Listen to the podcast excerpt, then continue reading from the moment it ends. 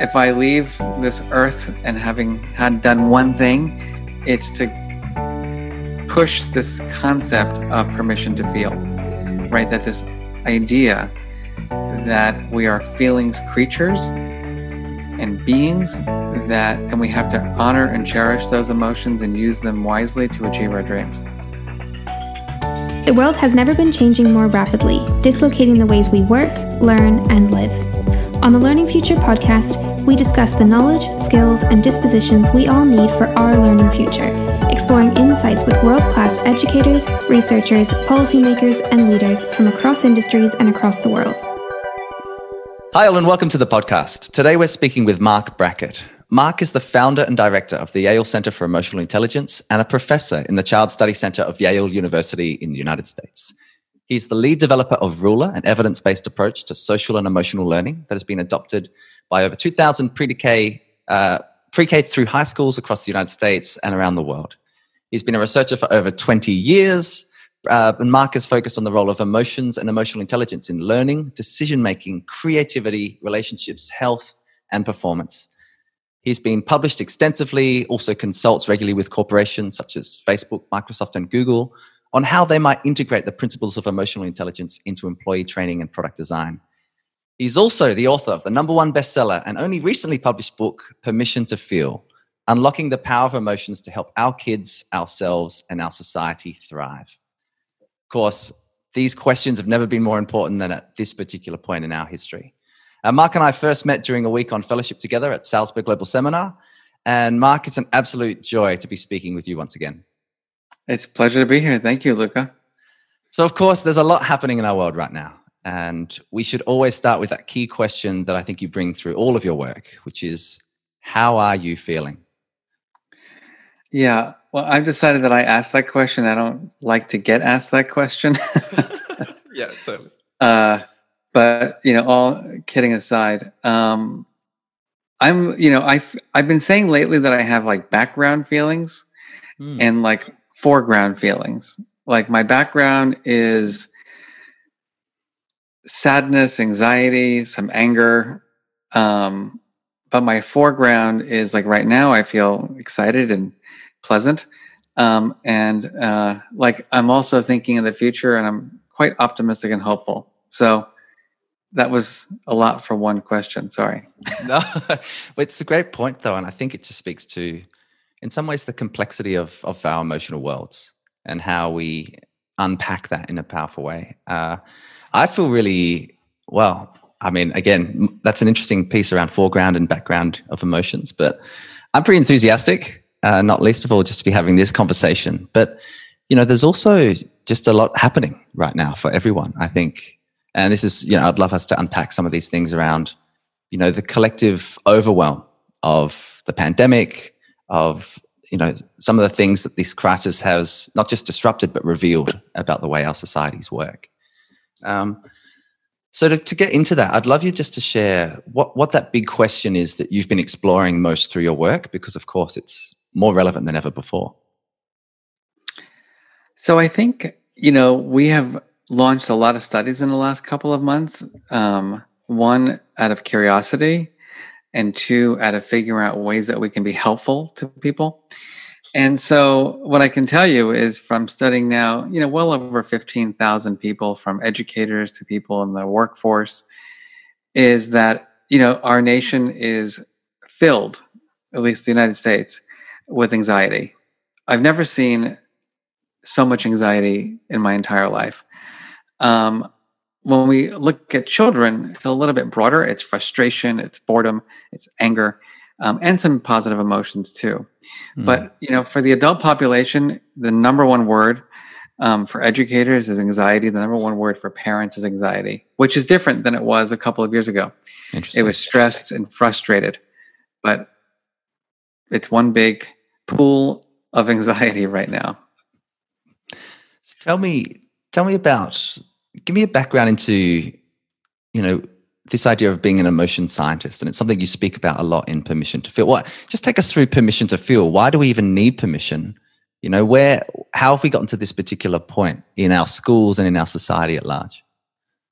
Well, I think that you know we are a society, broadly speaking, you know, I'll include your country, Australia, in this, in that we are phobic of feelings.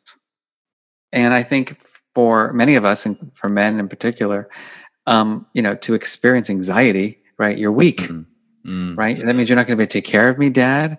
Uh, it means that you're not strong and tough. You don't have thick skin.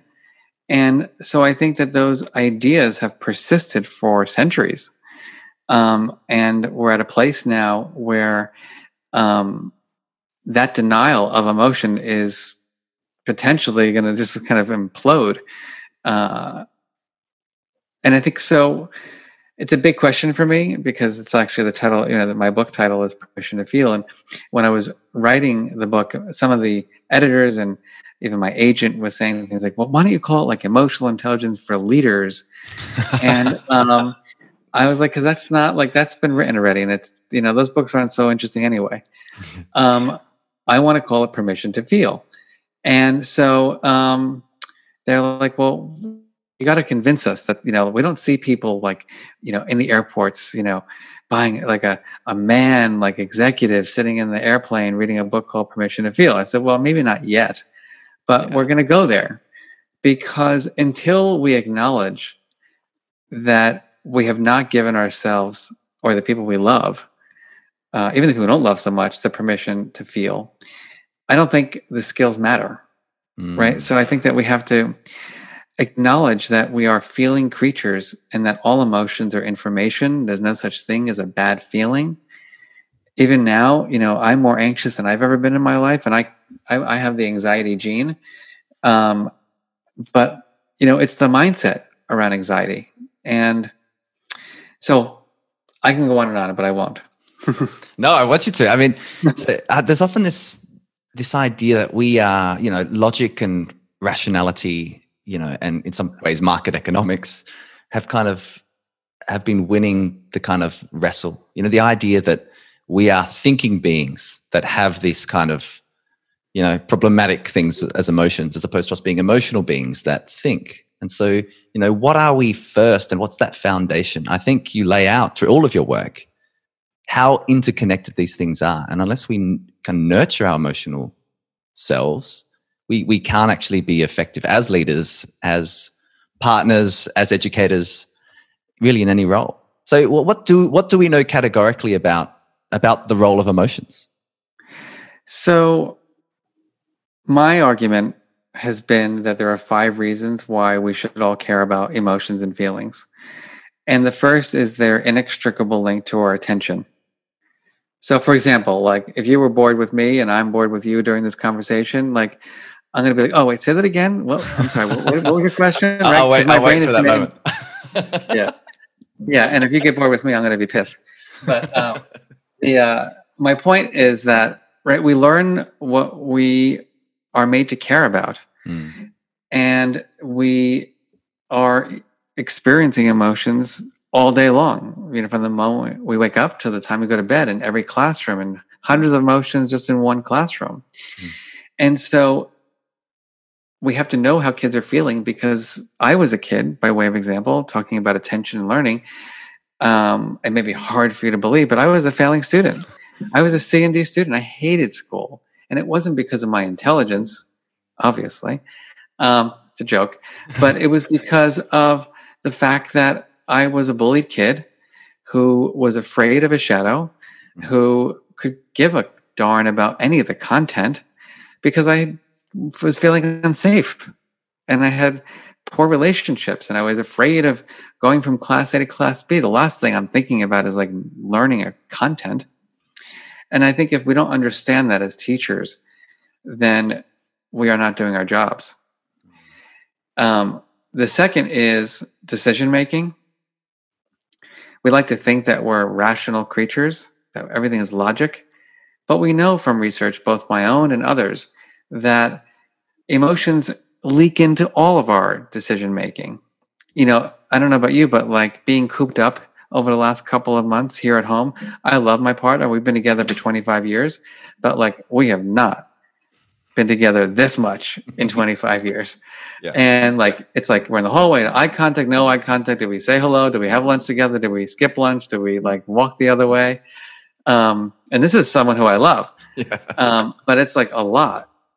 Um, and, and so I tell you that because like a little bit irritable once in a while, like kind of getting on each other's nerves, like who's going to cook tonight, who's not going to cook, who's going to clean up, and um, and then I'll go, I'll be irritated, I'll get onto a Zoom meeting, and someone will present their research idea to me, and I'll be like, ugh, terrible, and it has nothing to do with that person's ideas Yeah. right? It's because I'm bringing in my irritation and I'm not checking in with my feelings.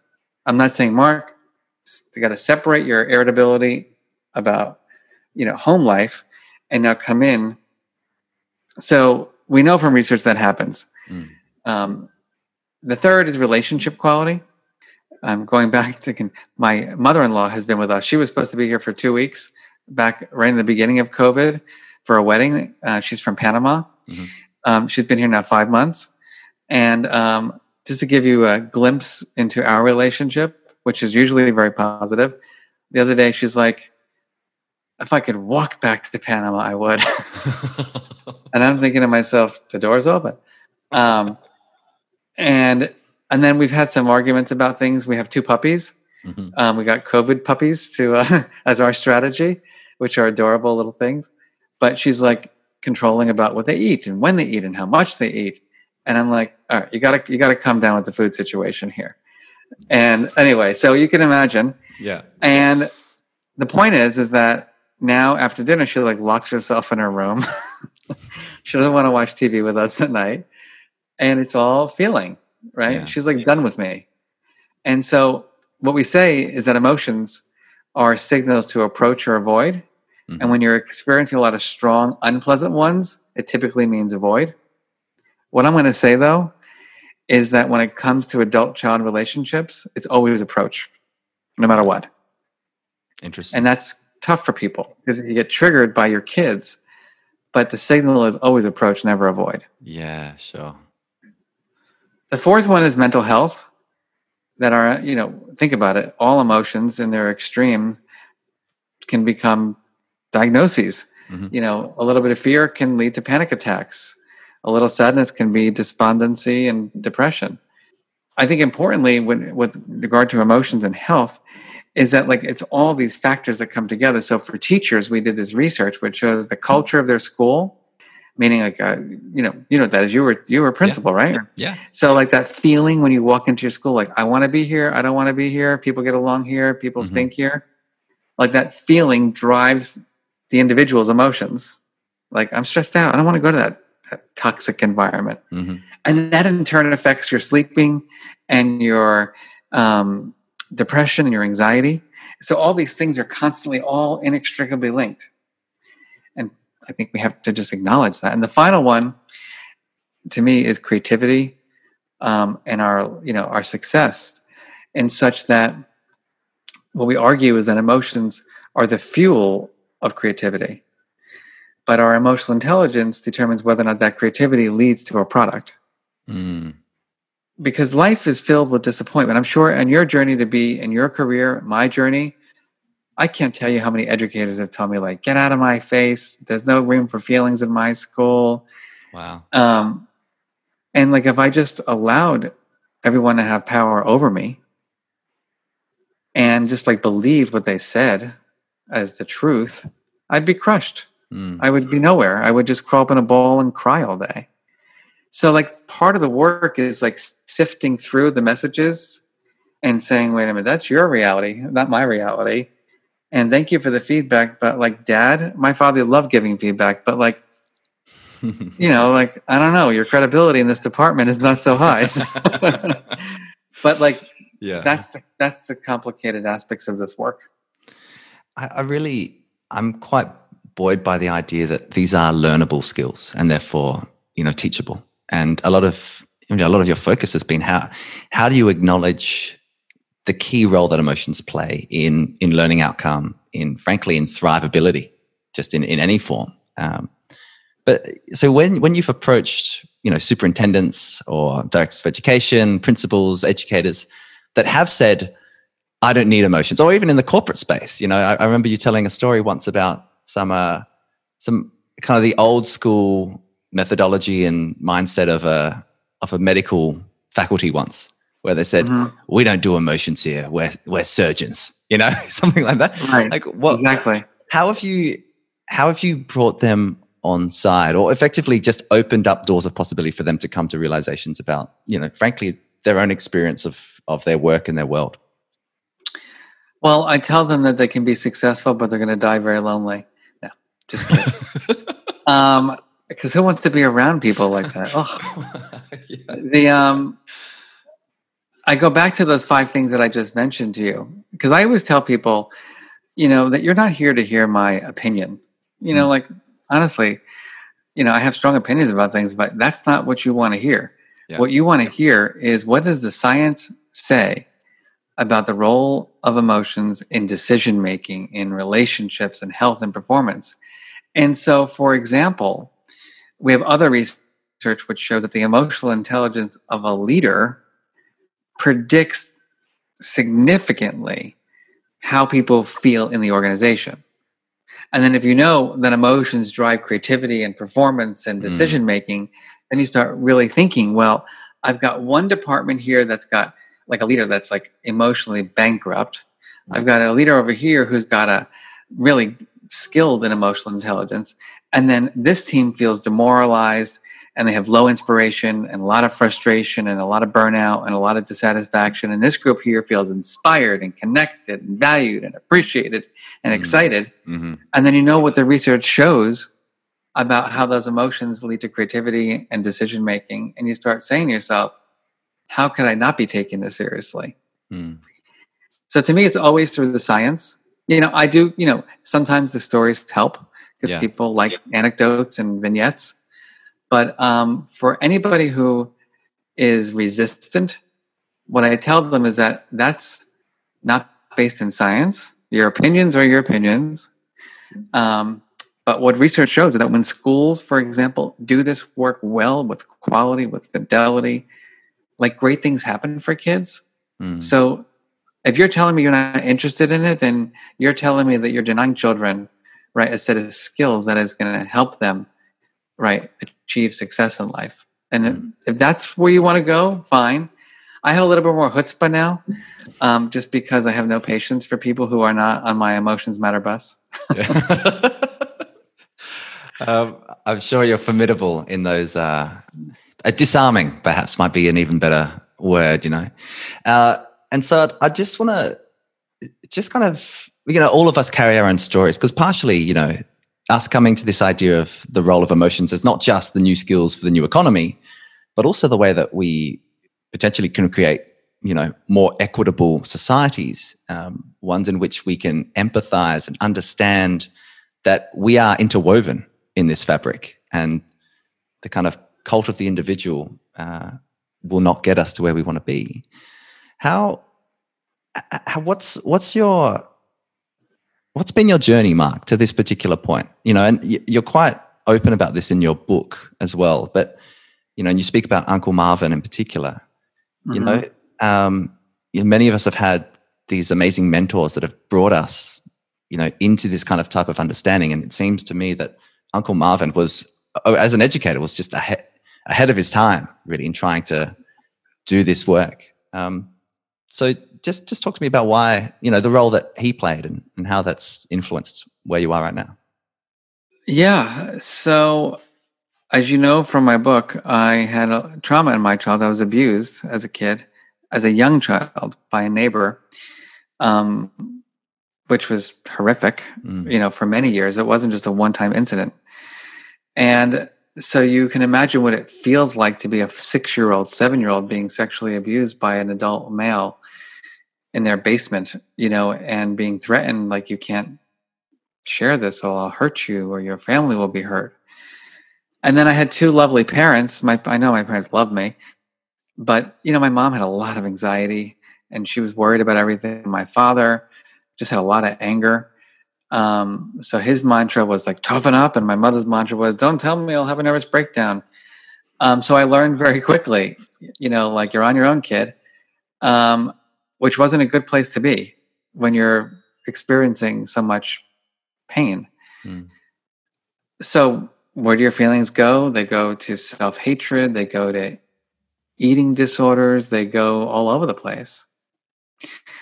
But I was blessed that when I was around 11, 12, my mother's brother, who was a middle school teacher in New York, was going for a master's degree on the weekends in New Jersey, where I lived. And he would stay with us. And we'd sit in the backyard and he would just talk. And for whatever reason, you know, um, he was the one person that I could confide in mm. and who asked me that question that you asked me at the opening of this podcast, which was, you know, so how are you feeling? But unlike anyone else, he didn't keep talking and he just listened and he had a very you know compassionate kind of stance and expression. And i just let it all go. And then he didn't tell me like get some grit and toughen up or, or don't tell me i can't oh my god what happened to you? And he didn't freak out. He just listened. Mm. and then he said well let's get through this. What are we going to do? And what do you need? And and it was the beginning of my journey really of healing. It also just by way of kind of um, coincidence, yeah. he would ask me to type up lessons that he was doing um, in his classroom around feeling words that he was introducing through his social studies uh, lessons. And so we talk about words like alienation and elation and really cool words. And then we'd share our experiences around these words and normalize them. And so I, you know, dedicated my book to him because he was the adult who gave me the permission to have those feelings and mm. not judge those feelings. And you asked me about the term emotion scientist versus emotion judge earlier. And when I was writing my book, I was thinking, okay, so who are these people that give people the permission to feel? Mm-hmm. And I realized that there were these emotion scientists in my childhood like my uncle who were open and curious and you know um, had a growth mindset around like this is you're not doomed because of this abuse you're not doomed because you're sad you're not doomed because you feel alienated and isolated like there's a way out of this and we can do this together mm. and then there were the emotion judges who were like why are you so angry all the time and you know like yeah. bottle up your feelings and and so i see that everywhere i go now you know with families and um, who want their kids to be perfect or don't understand, you know, their kids' pain. And so I credit Uncle Marvin with giving me um, that permission. And the long story short is that, you know, by the time I got through middle, I got through middle school finally um, with a lot of his help. Um, and then high school was okay for me pretty much. I was still, I was, um, I always knew I was gay also, which added complexity to this. Mm. because the emotion judges were telling me I was gay because of my abuse. Yeah, right. Um, which was also a layer of um, that for a kid to like process that and the self doubt and like I was like, I don't think so because I think that guy's disgusting and I don't think that's homosexuality and mm. but like it's hard to do that as a kid by yourself. Um, and then I in my early 20s, I went, you know, I was in college, graduated, and I was in therapy and I'm starting to read these health self help books about motivation and emotion, and I'm like, shit, Uncle Marvin got it all right. And so I my career began when I asked my uncle to come out of retirement, and we wrote a curriculum together back 25 years ago, and that was the beginning of me just thinking about my childhood, but also thinking about what skills I learned from Uncle Marvin, what the world was going through in terms of this emotional intelligence work and social emotional learning, Mm. And so I started with my uncle, and then we failed horrifically because he was like a 65 year old retired teacher, and I was a 25 year old know it all something. Um, and it took us a long time to figure it out. And then, you know, one thing led to another and led to, you know, opening a center at Yale on emotional intelligence and honestly recognizing that this is never about one child or one teacher. It's about culture, right? It's about systems, it's about policies, it's about belief systems, and it's about skills. That's fantastic, Marc. Uh, and it's, I mean, it sounds like to me that Uncle Marvin really enabled you to have an emotional education.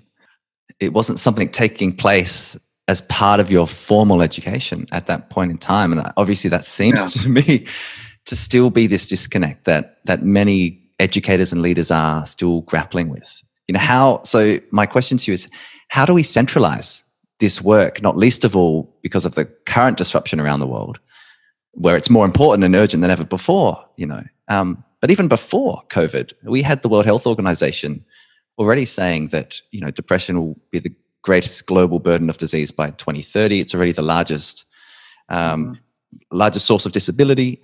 You know, so how in, in what you've seen, and, and ruler might come into this answer, but you know, how do we centralize not just an academic education, but a social and an emotional education in a way that young people are actually empowered to step into their emotional abilities? I think that we have to change educational policy and make it required. I I often my other the other thing that helped me get through my life was I became a martial artist. And so I studied a Korean martial art after when I was 13 and I ended up getting a fifth degree black belt and having a studio for many years. And the so I say like wouldn't it be amazing if everybody got a black belt in emotional intelligence or social yeah. emotional learning? And that means that we have to figure out across children's development, right? What does it look like to be an emotion scientist, right, in kindergarten? Mm. What does it look like in year one, in year two, in middle school, in high school, and college? Because obviously, our emotion system is inextricably linked to our cognitive system. So you're not going to teach a four year old like alienation, right? You but sad, lonely. Um, you're not going to teach, you know, jubilance. You know, nobody even uses that word anyway. Great word. you know, it's a good word to know, right? It's fun to write about. Yeah. But um, the my point is that it's developmental, mm. and so it's got to be taught understanding how children develop in social, emotional, and cognitive context. And then finally, um, it never can stop. And I think this is the hard part like I think to myself, God almighty, I'm 50 freaking years old and I've been studying this shit for 25 years. Like I should be like, aren't I like the feelings master? And then here I am trapped in this home for four months. And, you know, my mother in law wants to move out of here. My partner the other day said to me, Are you sure you're the director of the Center for Emotional Intelligence? and I'm like, On paper. Um, and so yeah. I'm still learning. Yeah. Because life brings with it so many surprises that we may not prepare be prepared for. And so like anxiety means something very different for me now that I can't visit my family and hug them. Yeah. Right? That I don't go to work. That I, you know, um so my point is a it's, it's got to start if I had it my way, in the womb. Um, and it's got to have, we need embedded curriculum that supports children in learning these skills and the adults who are raising and teaching them across their development. And then we're going to have to continuously practice for the rest of our lives. And just accept the just accept the complexity of it, and then it doesn't become burdensome. It just becomes part of. This is what it is. If you if you were to look forward into say 2030 and we're looking at what success you know what a school a university uh, a th- an organization that's thriving you know what would that what would that look like beyond having you know in a school context you know policies and curriculum and culture you know what you know what what is the possibility what is the future of learning as as you would understand it through your work that's a tough question uh, on the spot. Um, what I'm going to say is that it's helping people to navigate their social and emotional lives in ways that help them have greater well being, make better decisions, have the best possible relationships, um, have perspective taking skills, the ability to collaborate and work together to achieve their dreams and make the world a better place. Mm. Easy. But this is this is I, I think you know we have you know the the counter example to the future of learning is what's the past of learning? Like where have we come from? And you know what do schools feel like right now? And how liberated are the adults in them in the work they do to try to unlock the potential of the young people they work with? And i think that's if there's anything that i've learned from you know our conversations and and our work across social emotional learning with karanga it's it's been that the future of learning really is at the convergence of the social the emotional and the cognitive and we still haven't worked it out that we still kind of amplify the cognitive outcomes as if they are the be all and end all without realizing that it's an interconnected field. I agree with that. And I was thinking the other day, you know, I work at a prestigious university. It's very competitive. It's you know, it's hard to get into. Yeah. And you don't have to demonstrate your ability to get along well with people really, right, to get in you have to have high test scores and have good grades and you know done something special whether it be play an instrument that never no one ever heard of or something like that. Um, and it's important you got to they're good skills. But then you get to college and you have a roommate who may be different than you are and you don't get along very well. And then you're i think about the people that you know work in our center some of them you know they come right from college and then they have to work with people and they have people on their teams who disagree with them. What do you do? Like and then like they come to me like i don't know like my the person i hired doesn't agree with me. I'm like okay so like what's wrong with that? But like it's uncomfortable. Yeah. And it's like yeah. they don't know how to deal with the feelings and how do i give the person feedback? And then they think it's a trigger and then this is this. And and like all that social emotional you know is like the umbrella for the good stuff and the productivity and the cognitive stuff to happen. Mm. and so i think that what happens is that we wait too long to try to do it. And i find this in my work when i interview like high school students even their brain is like i don't care this i, I get your stuff Marc but like this is not what's going to get me into yale. And then i interview the yale students and like you know in my class they're you know they're not really ready for my class because they haven't thought about this stuff. They've never, they've never, they've never been asked, how are you feeling? Mm. And so then they say things like, I didn't need emotional intelligence to get into Yale. And I say, well, you're going to need to get out.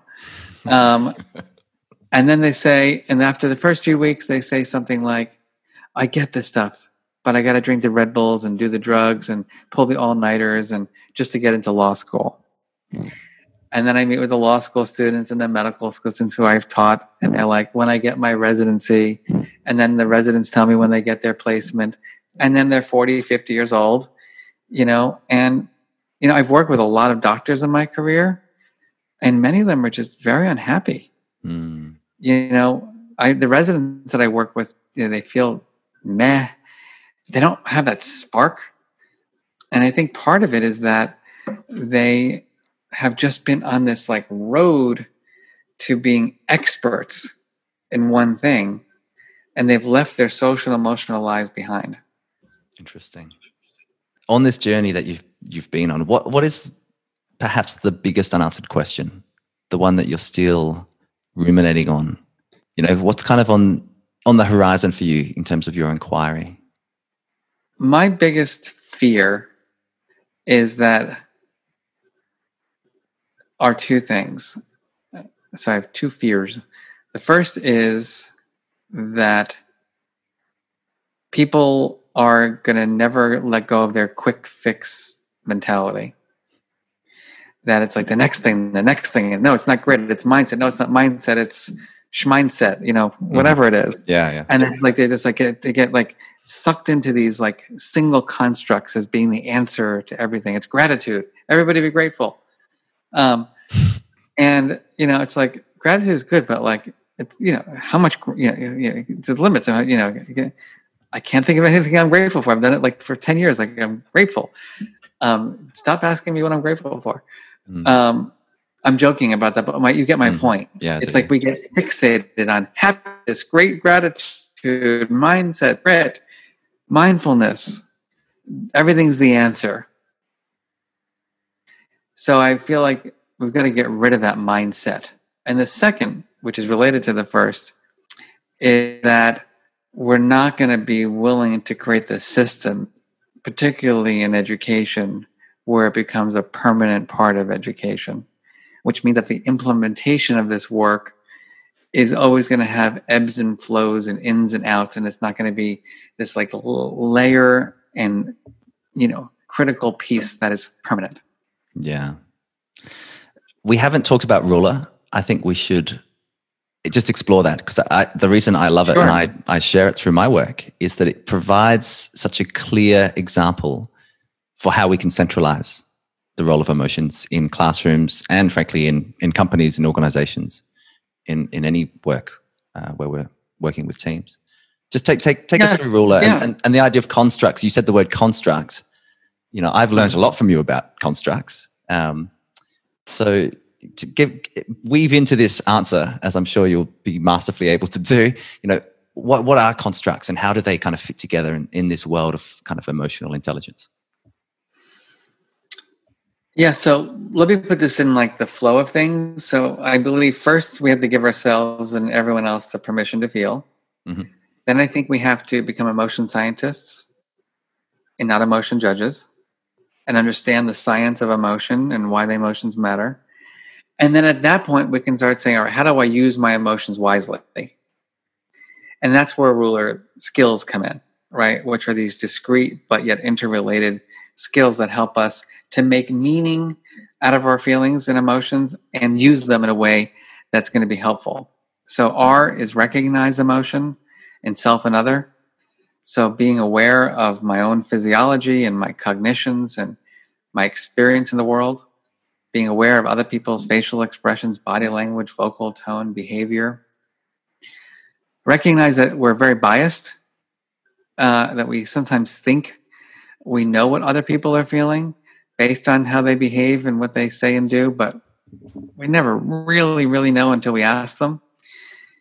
The U is understanding emotion that has to do with what what makes us feel the way we do and again these are all constructs that have come to us right through language and you know history but um, understand that fear is a as a construct that's around impending danger and mm.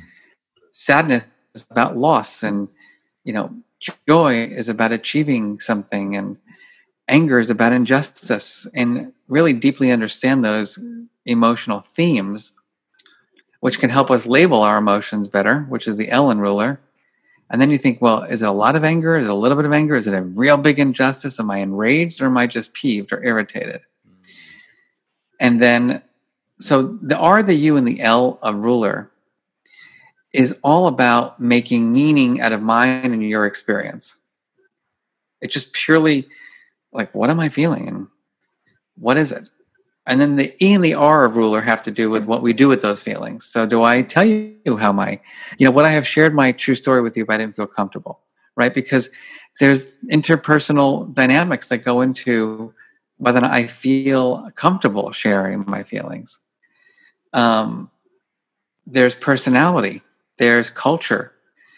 Um, there's race God only knows we know that there is a racial barrier in terms of black men in America, especially being able to express their strong negative feelings, mm. right? It can get them in major trouble. It can cause death.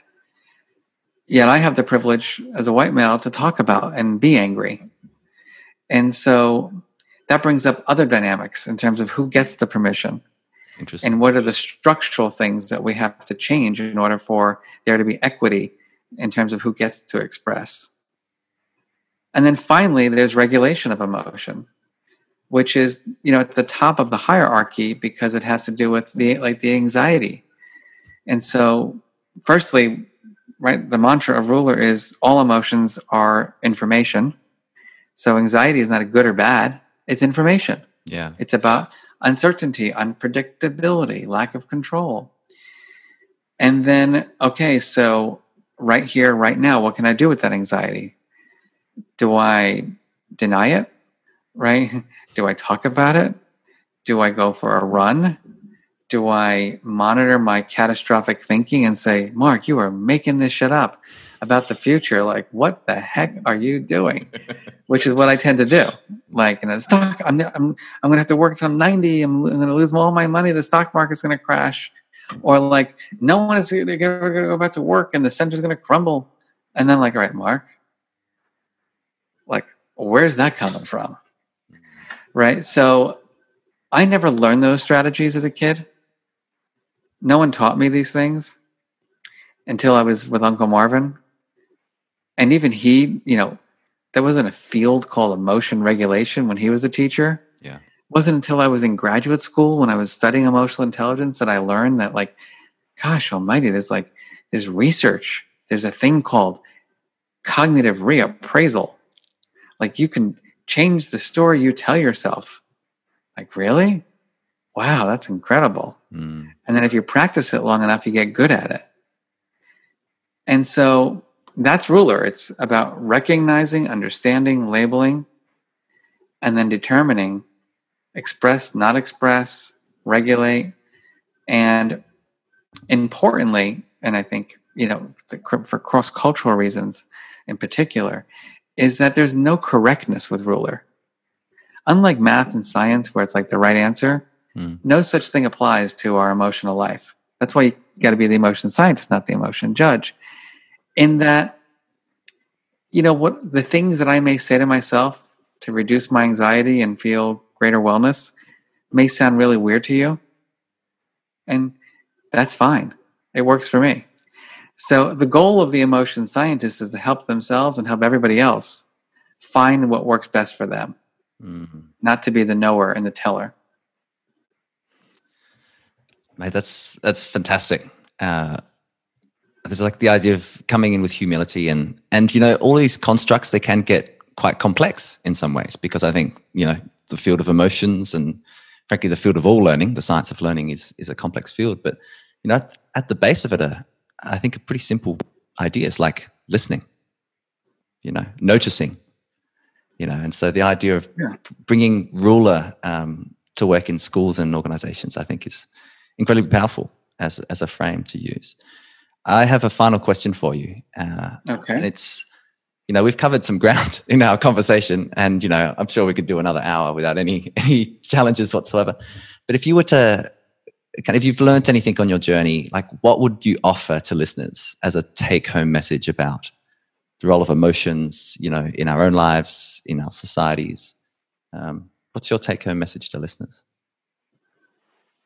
I would say don't be afraid to feel. And and just embrace the complexity, you know, of your own and other people's emotional lives. And be the learner, not the knower. And when you're in that learning mode, right? You can be that compassionate emotion scientist. When you're in the knower mode, you're automatically making assumptions, you know, and judging. And so that's, I mean, for me, if I leave this earth and having had done one thing, it's to push this concept of permission to feel, right? That this idea that we are feelings creatures and beings that and we have to honor and cherish those emotions and use them wisely to achieve our dreams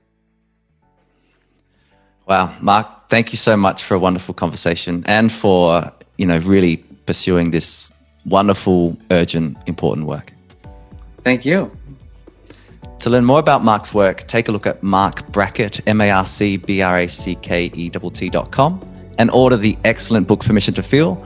And of course, for more on ruler and emotional intelligence, check out the, the website at Yale University, ei.yale.edu.